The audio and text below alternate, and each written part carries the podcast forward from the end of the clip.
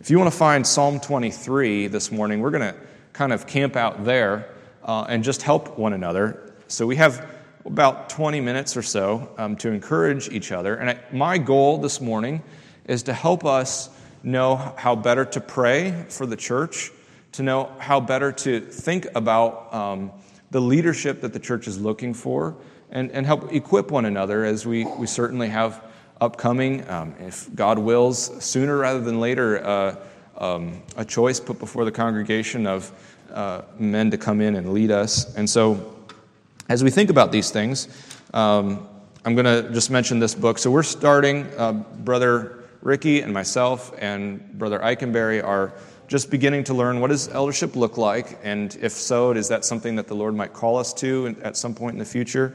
Um, and so this book is by Alexander Strauch. We've used him before, um, particularly for deacons' books, but he also has a very helpful book on eldership.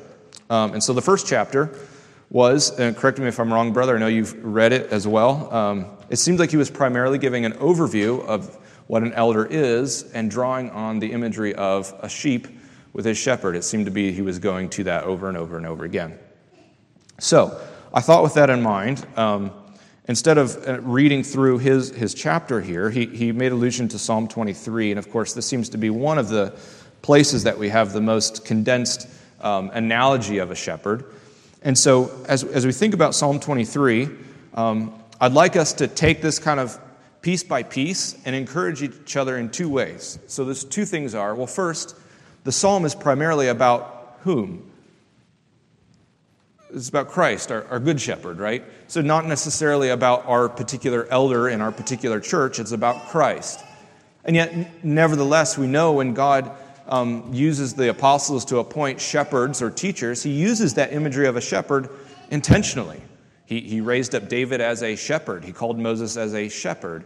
And so, as Christ comes in, and we saw that he was the good shepherd, right? He, he comes and he teaches the people. We even have um, picturesque allusions to this as he feeds the people on the green grass and teaches them his word. And, and so we know that Christ is the good shepherd, even explicitly stated so. So the two things we want to look for is one, first, what are we being shown about Christ and the way he is the good shepherd? And then the second thing is, okay, how does that relate to our, an, an under shepherd, one who would be shepherding the, shepherding the people of God? How might we think about that? So I'm going to give an example so that that's not um, confusing, and then I'm going to start putting the questions towards you guys, and you can help us walk through, okay? So, the Lord is my shepherd, I shall not want. So he makes two phrases there. One is a statement, the Lord is my shepherd. The second is, I shall not want. That he's, he's, his desires are filled, he has no lack, he has no need. So when I think first about Christ, I think Christ is our good shepherd. I shall not want, meaning Christ has provided all that I shall need, all that I shall want. I have no desire outside of Him for the things which I need in Him. And so this is what Christ does. And then we think of, okay, well, how should a, how should an under shepherd consider that? Well, an, an under shepherd's duty is to give to the people of God all that he need, they need in Christ. That is, they are cultivating good desires in their people their people are desirous of the word, both in, in milk and in meat, and they're desirous of the things that God would have them. And so a good under shepherd sees that, and he takes the things of Christ and he gives them to the people. And so people, rightly fed and rightly equipped, they, ha- they have no want. That is not to say they don't have anything they could possibly want in this world, but it means that they have all that they need in Christ, all that is necessary for salvation, for godliness, and for hope. Okay, so hopefully that was an example. Let's, let's try it on, on verse 2, okay? He makes me lie down in green pastures, he leads me beside still waters. Who would like to take this and, and help us exult in Christ? What do we learn about Christ as the shepherd in verse 2? Yes, brother. Okay. Rest and refreshment from Christ. Okay? Yeah. So, how, how does He give us rest and refreshment?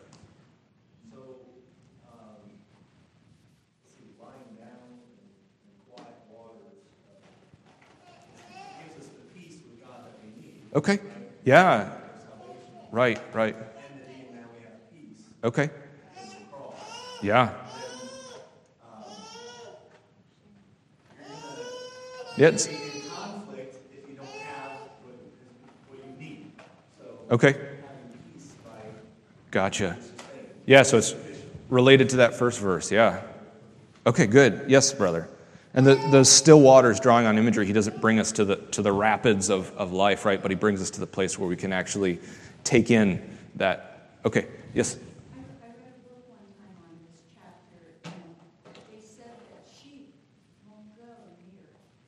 Ah, yeah. Right.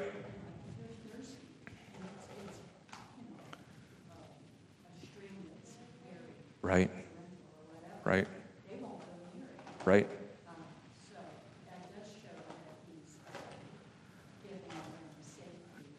Right. Right, right. And so we understand that doesn't, God doesn't say your life will be 100% peaceful, right? But He certainly says, and what I am giving you, right, there is rest. It reminds me of come to me, all you who are labor and heavy laden, I will give you rest for your soul, right? For your soul. Okay, so take that then, and how would we think about praying for those kinds of qualities in an under shepherd, in a pastor? What sort of things would we be looking for or hoping for? Yes, brother. It makes me think a little bit when you think of the thirst and the water, but even the green pastures. But, without those things, then you're gonna hunger. Like the woman at the well, it's like you're never gonna be satisfied. But in Christ, you're gonna be fully fed, fully satisfied, living off of the Word of God instead of on just bread. Yeah. So, like, through the pastor, how you can be fed and nourished and sustained and Yeah. satisfied because of those truths He's given us in the Word and in Christ to be fully content and Right. peace Yeah, instead of in that desperate need without. right. Yeah.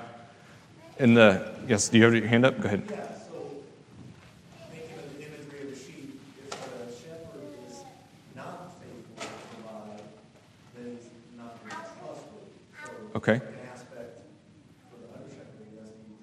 Oh, trust is a big part of this whole whole thing, right? Like the Lord is my shepherd, I shall not want. That's that's a that's a trust. Why do I not want? He's he's going to lead, right?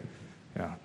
I think the book brought out the imagery of green pasture. He says sheep really don't they don't know where to go as far as if you think of especially domesticated sheep, right? They don't they don't have the spatial awareness to say, "Oh, I know 2 miles this way there's a green pasture, so I'm going to cross this rocky outcrop to go get there."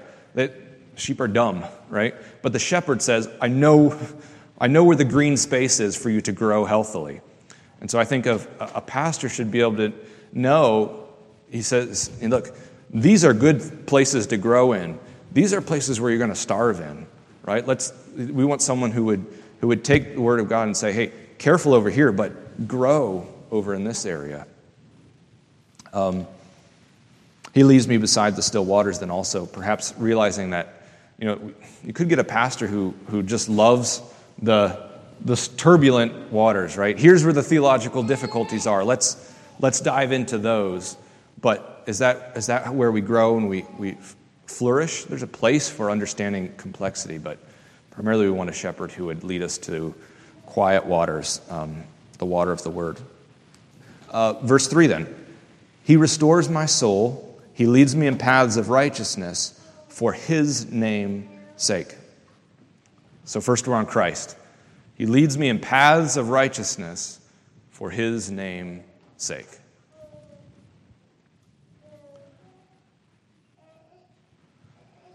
Whose name? Jesus. And even Jesus, interestingly enough, when he's here, he's always pointing the glory to the Father, right? Yeah. Pa- paths of righteousness. Uh, what, what, is a, what is a path of righteousness? What imagery is conjured up there? Sometimes it's. Yeah, go ahead. Okay. Yeah. Yeah, yeah, yeah. Okay. Right. So the idea of path is something something's already been blazed ahead for you, right? People have gone gone ahead. In this case, of course, Christ has gone ahead. He has taken on death and he has risen again. He's the first fruits from the grave. And so there's a, there's a path laid before us. Um, a couple Sunday schools ago, we also talked about the, the highways in the wilderness that John laid out, the, the um, highway to Zion through the path of, of repentance. And so we see Christ was baptized in, uh, and, and brought out of the water in, in solidarity with, with us and our need for repentance and to be in Christ. And then he laid his life down, so also we are to lay our life down. We're, we're following in the footsteps of our shepherd. So the path of righteousness is a path that Christ first blazed for us. Um, and it's for the glory of God, not for our own namesake. How does this relate then to, to a, a shepherd or pastor who might come and help us in God's word?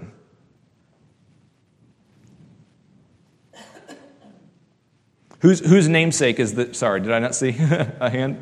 Oh, uh, whose namesake should, should this pastor be about? Do we. Obviously, God's, right? Do we want a pastor who is there for his namesake, right? No. No, we want, we want a man, as it were, an invisible man um, who cares very little. And I, in some ways, I have no need to instruct you on these. I think we had very good examples um, previously, but uh, we went, we're looking for uh, men who, who would lay down their lives and give the glory just as Christ did to the Father, um, and even more so, because far be it from us to take even one bit of glory, um, but Christ certainly deserves all. And I think of paths of righteousness. Um, we think of, okay, Christ has blazed the trail to heaven, as it were, but there have been many, many, many saints that have gone on before us and have, have followed in that path of Christ. And there's, there's a sense in which we, we ought not to think of the Christian life as trailblazing, right? This isn't, no other Christian has had truth before me, and so I'm going to go, I'm going to set out on my own, and I'm going to blaze trail. Well, the path of righteousness is, is complete in Christ. There, there is no new revelation coming here. And so, um, though we would not follow everyone explicitly, we, we must test things and be Berean in the scriptures, we also understand that there is, there is a path that has uh, been followed. And so I think when you're looking for a, for a man, you're looking for someone who's not um, infatuated with the novel, right? If every sermon is, you know, I've read every commentary and they all disagree with me, but this is what it said, what I think. You know, that might happen on occasion. You know, sometimes, sometimes there's real issues with the way you see people interpreting it, and you, you, you, wrestle with it and you say, I think this is a more faithful way. But on the whole, we, we ought to be looking for someone who is following humbly in the, in the paths that have been laid down before us, um, that we might have a good, a good confidence that we're, we're taking um, taking the wisdom from the saints that God has given um, in previous times and previous generations. Even though I walk through the valley of the shadow of death, I will fear no evil. Why? For you are with me, your rod and your staff comfort me. First, we're thinking about Christ as the Good Shepherd. I'm not afraid, even though I walk through the valley your rod and your staff comfort me.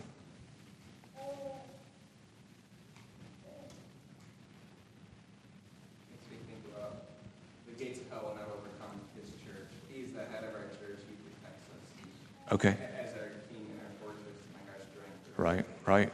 Christ does that for us, and there's no evil that will So you're thinking the valley of the shadow of death, whatever fears we might have, you have promised to lead your church. And so um, you are with me, right? If God has promised, you, you are with me. We will be with him someday, though we walk through the valley of the shadow of death now. Yeah. What else?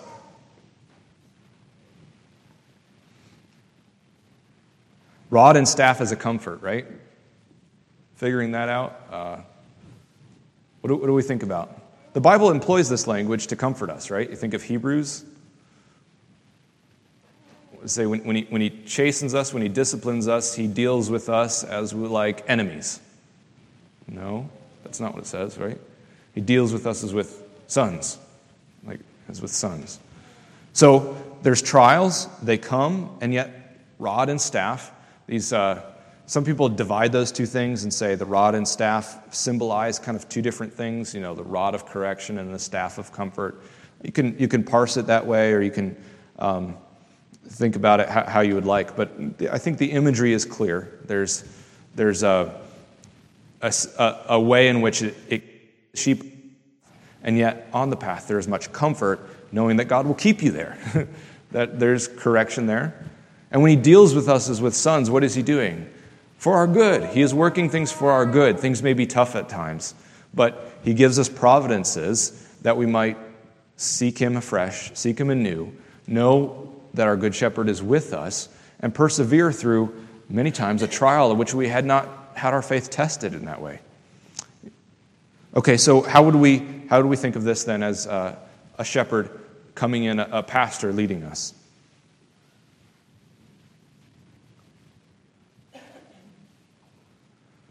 Okay, so we already mentioned trust, right? So we're, we're looking for someone who can, understands this, this idea, and in times of difficulty, when, there's, when you seem like you're walking through a valley of shadow death, what can that pastor do?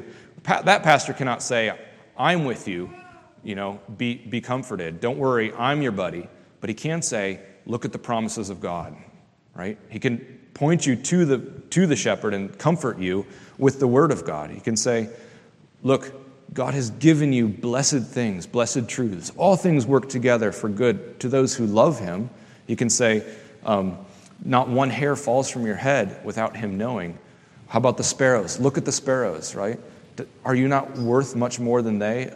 And so a, a, a good under shepherd can come along and say, You have no reason to fear, though you walk through the valley of the shadow of death. Christ's promises are with you. And then he can help you see this thing that you're going through does not God deal with you as like a son? He's always pointing to Christ and not to himself. The rod and the staff also, we, we understand, even within the church context, God has given us, uh, if you will, a rod and the staff. That, that is, um, we welcome members in, and then it, if there are those who refuse to hear the word of the Lord and, and turn from their sin, and they ultimately refuse to listen to the church and they become indifferent, we, we have commands from God to put them out of the church. Um, a pastor must be courageous enough and willing to do these kinds of things. A, a, pastor who says, you know, I just, I don't have the heart for it. I would rather just have them here doing whatever they would do. Ultimately, will will corrupt the flock. This is what Paul says. Um, so we don't want a man that hastily misunderstands any of these things, but someone who must be able to use the, uh, the keys of the kingdom, help lead the church in using those keys faithfully. All right, so we'll uh, let's. We're about up in time. We got the last two verses here. Uh, you prepare a table before me in the presence of my enemies. You anoint my head with oil. My cup runs over. Surely goodness and mercy shall follow me all the days of my life, and I shall dwell in the house of the Lord forever. Two very big verses, of course. Uh, but what comes to mind as we think about Christ, the Good Shepherd? Yes. Um,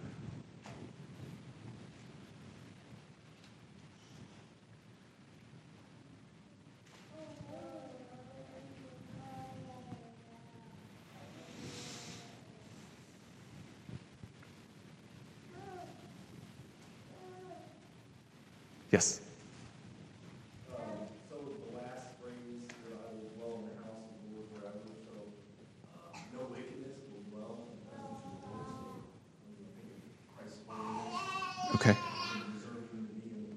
of the Mm, that's good, brother. Lord, and not. Yeah. No, that's good. The absolute confidence that this psalmist has, certainly we can't have on our own. So this is clearly Christ being able to say that, right? And yet David writes these things, right? Why? Because the Lord is his shepherd. Okay, so this is good. Yes?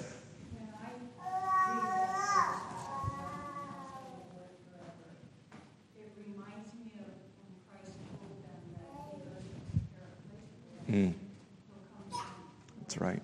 That's right. Yeah. Okay. Yeah, I think that's both of it. We're talking about the, the assurance here, right? The, the, the assurance of Christ's promises that he will come um, yeah, no, this is good. A, a shepherd is not always standing over the sheep and saying, Are you sure? Are you sure? Are you sure? No, he's saying, Look at Christ. It is sure. He is sure. The promises are sure. right? He is pointing you there.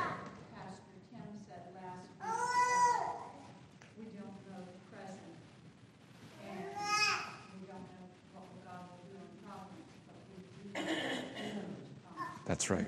That's right. Amen. Amen. Yeah. I think in many ways that connects with the, the prepare a table in the presence of my enemies. The idea is all around is pressing, is pressing in the difficulties of, of the world, the, the enemies who would, who would the, the devil who would steal your soul, the, the sin that your flesh longs for. They all, they all press in on us as, as Christians. And yet, what has Christ done in the very presence of the enemies? He has prepared a table for you. That is, he has spread a, a banquet there. We don't, when you think of the enemy coming, you don't think of sitting down and let's eat a meal unless you really, really trust the shepherd, right? Unless you really realize, okay, lots of things are pressing in, lots of cares, but Christ has prepared a table before me. And we can even, we can even very clearly say, look, Christ in his body and his blood, he says, my body and my blood is food and drink indeed, right? And so, um, yes, you anoint my head with oil, my cup run, my cup overflows. This is, this is the bounty that we have in the Good Shepherd, quite apart from our situation and, and quite um, in, in victory over the enemies that press us about. Um, so, yes, and then thinking of our, of our under shepherd, right? How does, how does he do this? Well, in many ways, a, a shepherd must guard the people from the enemy, right? Must, what, what is going to come into these walls in terms of teaching, in terms of character, in terms of attitude.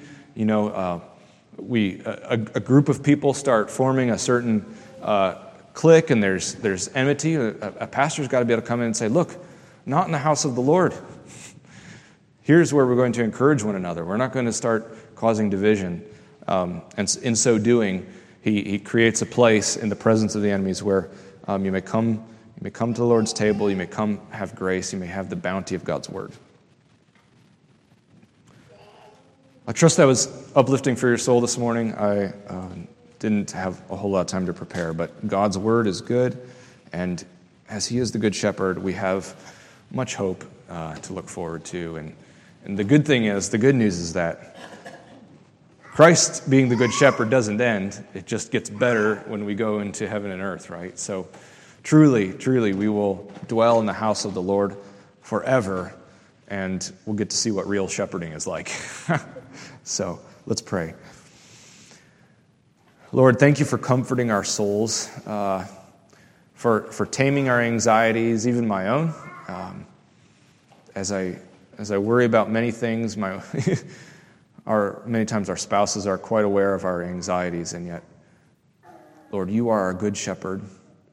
You have uh, anointed us in Christ, you're anointed. You have prepared a banquet for us in your word. You have led us together as, as sheep into green pastures and uh, beside still waters. And so we ask that you would um, fill us with the joy of the psalmist who can conclude this psalm when he says, Surely, not questionably, surely, goodness and mercy shall follow me all the days of my life. I know that I will dwell in the house of the Lord forever. We thank you for this. We thank you for the blood of the cross. In your name, amen.